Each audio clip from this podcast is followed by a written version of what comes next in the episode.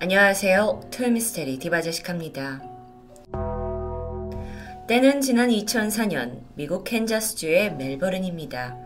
한 가정집에서 곧 태어날 아기방을 꾸미면서 설렘으로 가득 차 있었죠. 출산을 기다리던 아내 36살의 여성 리사 몽고메리는 두 번의 결혼 실패를 겪은 후에 현재의 남편 케빈과 새로운 가정을 꾸렸는데요. 이미 전 남편들과의 사이에서 4명의 자녀가 있긴 했지만 유독 케빈과의 아이가 생기지 않아서 힘들어하던 중이었습니다. 그러던 어느 날 마침내 임신에 성공했어요. 그래서 너무 좋아서 이웃을 포함한 만나는 모든 사람들한테 임신했다고 하면서 기쁨을 숨기지 않았죠. 일찌감치 기저귀와 아기용품을 구매하고 아이방을 꾸며놓으면서 심혈을 기울이고 있었습니다. 그런데 이상한 일이 있어요. 출산 예정일이 다가와도 배가 전혀 불러오지 않는 겁니다. 그리고 머지않아 몽고메리는 충격적인 사실을 깨닫는데 그건 바로 너무도 허무하게 지난 9개월 동안 상상 임신 상태였다라는 걸 알게 된 거죠. 그렇게 오랜 시간 착각하는 게 가능한가 싶지만 어쩌면 너무도 강력히 임신을 원했기 때문에 그녀조차 현실을 부정하고 임신을 굳게 믿었던 건 아닐까요? 그게 어느 정도였냐면요.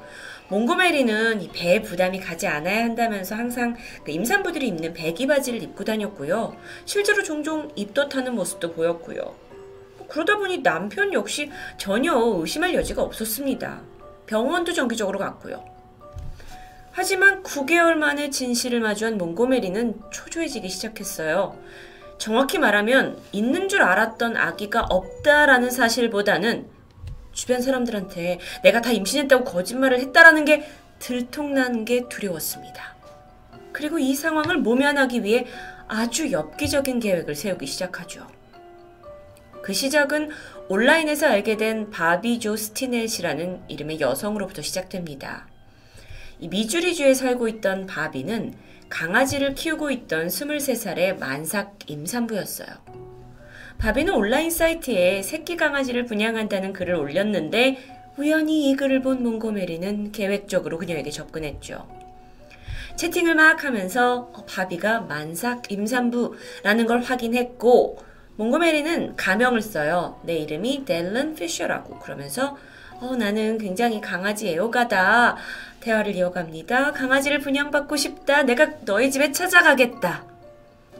바비는 흔쾌히 제안을 수락했고 몽고메리는 집으로부터 약 200마일 그러니까 320km나 떨어진 바비의 집으로 향했습니다. 그녀의 목적은 물론 강아지가 아니었죠. 2004년 12월 16일 바비는 집에서 엄마하고 한참 통화를 하고 있었는데요. 순간 띵동 하고 벨소리가 들렸죠. 엄마 집에 손님이 왔어요. 잠깐만요 하고 전화를 끊습니다.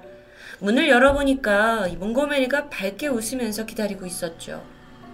바비는 아, 먼 길 오셨다고 차 한 잔 드릴까요? 했지만 몽고메리가 아, 그냥 새끼 강아지 빨리 보여달라고 케이지에서 강아지 꺼내달라고 요청합니다.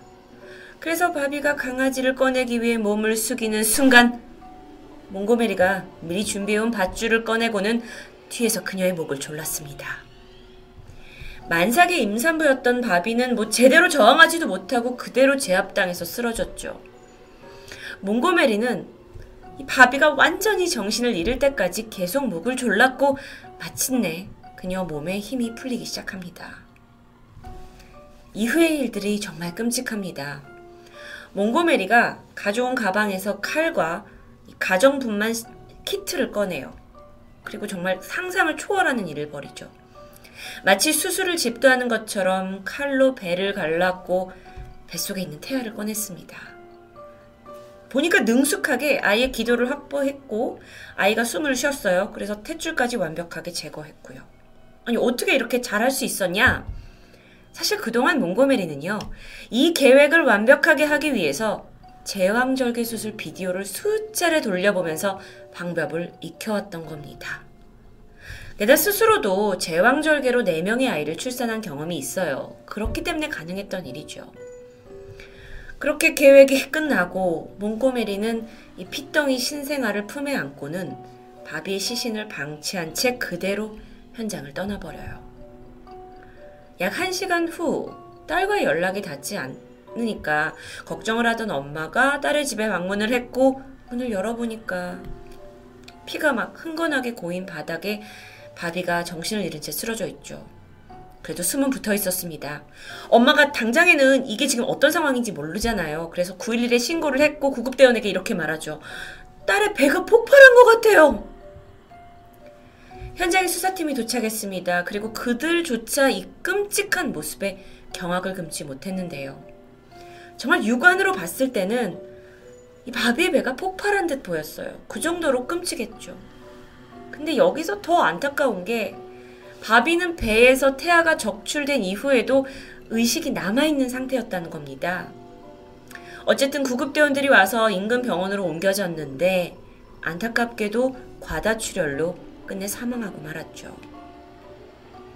이후에 시신을 살펴보니까 이건 누군가 배를 갈라서 태아를 데려갔다라는 정말 엽기적인 범죄가 드러납니다. 그리고 집안 곳곳에서 증거를 수집하던 경찰이 바비의 손에 남아있던 머리카락 몇 점을 확보했어요. 다행히 목격자도 있었습니다. 바비의 집에서 어떤 금발 여성이 나와서 빨간색 혼다 자동차를 타고 사라졌다는 제보였어요. 명확했죠. 그렇게 리사 몽고메리의 정체는 얼마 되지 않아 드러납니다. 어쩌면 이 납치 계획은 철저하게 세웠는지 몰라도 사후 처리와 도주 계획은 전혀 없었던 것 같아요. 이후에 그녀는 태연이 아이를 데리고 집으로 돌아와서 가족들에게 내가 출산했다라고 말하게 되죠. 남편과 또네 명의 아이들 모두 어, 동생이 생겼다면서 기뻐했고요. 이웃들한테도 행복한 표정으로 아이를 선보였어요. 하지만 얼마 지나지 않아 경찰에게 덜미가 잡혔죠. 황당한 게 몽고메리가 체포되는 순간에도 이 애는 내가 직접 낳은 아이라고 막 강하게 주장합니다. 그러다 보니 결국 DNA 대조를 했고 그 결과 너무 명확하게 이건 숨진 바비 아이라는 게 들통났어요. 이미 그 피해자의 손에서 발견된 머리카락 DNA도 일치했고 결국 리사 몽고메리는 납치와 살인 등의 혐의로 체포됩니다. 그런데 몽고메리가 체포된 후에 이 사건을 좀 더 깊게 파고들면서 더 기이한 점들이 드러나요. 미국의 유명한 범죄 연구가 윌리엄 펠프스에 따르면 그녀가 상상 임신을 했을 때부터 임산부를 살인하고 태아를 납치하는 이 모든 행동이 사실 사람들한테 관심을 받고자 하는 심리에서 비롯된 거다라는 분석입니다. 이게 무슨 얘기일까요? 알고 보니까 몽고메리가 상상 임신을 했다라는 이 소동이 이번이 처음이 아니에요. 첫 번째, 두 번째 남편과의 사이에서 4명의 아이를 낳았죠. 그리고 나서 1990년에 이 자궁 내에 기구를 삽입을 해서 피임을 하게 하는 수술을 받게 됩니다. 그러니까 즉 아이를 가질 수 없는 몸이 된 거예요. 근데 그럼에도 불구하고 전 남편들한테 아, 임신했다 라는 거를 몇 번이나 얘기한 거죠. 그리고 새롭게 이제 결혼한 세 번째 남편 케빈은 아내가 불임의 몸이다라는 것조차 알지 못했습니다. 임신했다 그러니까 같이 좋아했고 9개월 동안 아내가 막 병원까지 왔다 갔다 하면서 임산부처럼 행동을 하니까 추후에 의심도 하지 못했던 겁니다. 그렇다면 그녀는 도대체 왜 이렇게 임신에 집착하는 걸까요? 몽고메리의 주장에 따르면 어린 시절부터 양아버지한테 성적 학대를 당했다고 말해요. 하지만 그 당시에 뭐 이런 피해 사실을 얘기해도 아무도 들어주지 않고 이때부터 그녀가 거짓말을 시작한 것으로 추정이 되죠. 그러니까 사람들이 내 이야기에 좀 더 집중을 하게 하기 위해서 점점 더 자극적인 거짓말을 이어갔던 겁니다. 10대에서부터 30대까지 그녀는 계속 많은 거짓말들을 해왔어요. 그리고 그중 가장 주된 거짓말이 나 임신했어요 이거였죠. 이게 보통 사람들한테 어 하면서 이렇게 뭐 축복과 관심을 받으니까요. 자, 여기에 근거해서 몽고메리의 변호단 측은 그녀가 심한 우울증에 경계성 인격 장애 그리고 어린 시절도 불우했고 그래서 그녀에게 형사 책임을 물을 수 없다라고 주장합니다. 심지어 몇년 전에 리사 몽고메리가 머리에 심한 부상을 입은 적이 있는데 이때 뇌 손상이 발생했고 그로 인해 자신도 이 거짓말을 하면서 그걸 진실로 믿게 되는 정신 착란 상태에 빠졌다라고 주장하는데요. 그래서 빠져나가려는 거겠죠. 하지만 검찰의 의견 달랐습니다. 이 재판에서 무엇보다도 중요한 건 그녀 스스로도 임신하지 않은 사실을 분명히 알고 있는 것 아니냐라는 주장이죠. 습관적인 거짓말쟁이니까요. 변호인이 머리 부상을 당했다? 아니 근데 이게 정신질환과 어떻게 연관이 됐는지 이걸 밝힐 수 없었습니다. 그리고 애초에 새로운 남편과 첫 아이를 임신했다고 했는데 어쩌면 이때부터 아예 아이를 어디선가 훔쳐와야겠다라는 이런 범행을 철저히 계획한 게 아니냐라고 검찰이 강력하게 주장했죠. 그렇다면 이건 어, 처벌의 수위가 달라져야 하거든요. 결국 기나긴 재판 끝에 배심원단은 검찰의 손을 들어주었습니다. 그리고 2008년 4월 4일 판사는 그녀에게 사형을 선고하죠. 그런데요, 미국에서는 사형을 집행하는 경우가 거의 없었습니다. 그러다 보니 몽고메리 역시 텍사스에 있는 연방교도소에서 긴 시간 동안 수감 생활을 했죠. 근데 지난 2019년에 트럼프 행정부의 주도하에 미국에서 그동안 중단되었던 사형이 집행됩니다. 다시 재개됐어요. 그리고 사형수 명단이 공개됐는데 그중 유일하게 포함이 됐던 여성이 바로 리사 몽고메리였던 거죠. 미국에서 여성 사형수의 집행이 확정된 건 67년 만의 일이었습니다. 그리고 지난 2021년 1월 13일 새벽 1시 31분 인디애나주에 있는 미국 교도소에서 그녀의 사형이 집행되었습니다. 마지막 할 말이 있냐?